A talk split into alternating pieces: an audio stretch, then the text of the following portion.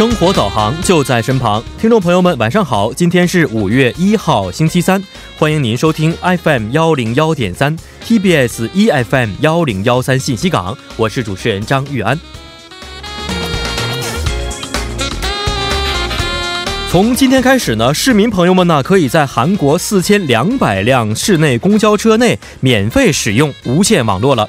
那么到今年年末，预计将会有二点四万辆室内公交车都可以实现公共 WiFi。据韩国科技信息通讯部表示呢，您只需乘坐带有公共 WiFi 宣传贴牌的室内公交车，确认 public w i f i dot com b u s 下横线 f r e e 下横线四个零的识别字连接即可。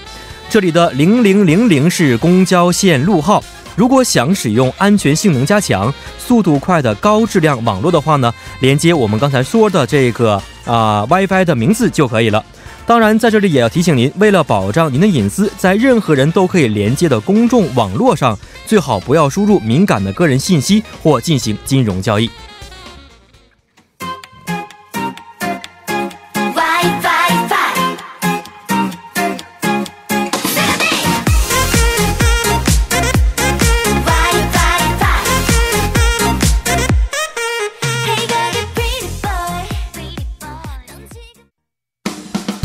问号哗啦啦，谁来帮您解答？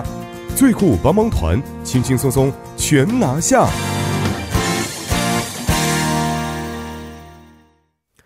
生活小贴士尽在帮您解答。首先欢迎我们的节目作家李金轩，金轩你好，大家好，主持人好，你好。首先来听一下今天我们要解答的问题到底是什么样的。你好啊，我近来呢对音乐剧和电影啊是非常感兴趣，所以一到周末呢就会去绘画那边的大学路，或者是附近的电影院看看电影啦、话剧什么的。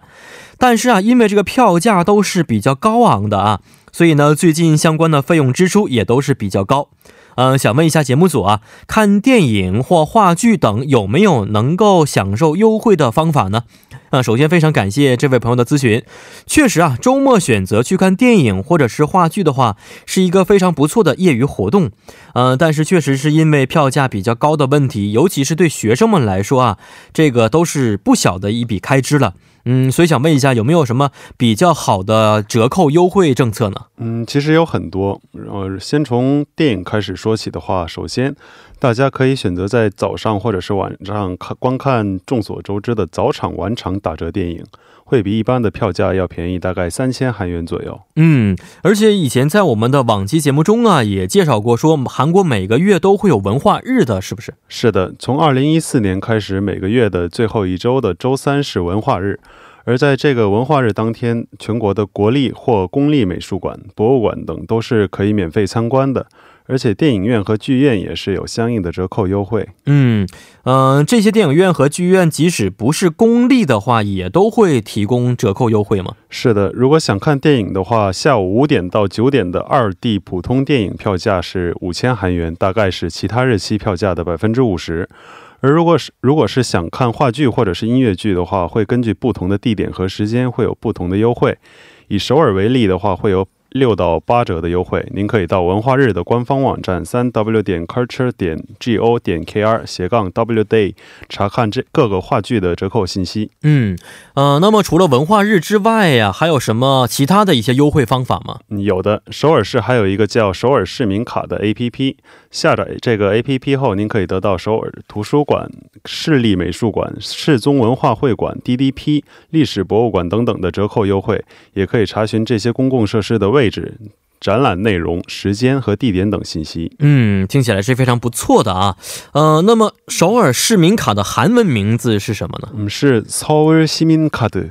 而除了我刚刚所说的地点外，您也可以得到韩国小剧场协会和首尔话剧协会所提供的各种话剧优惠。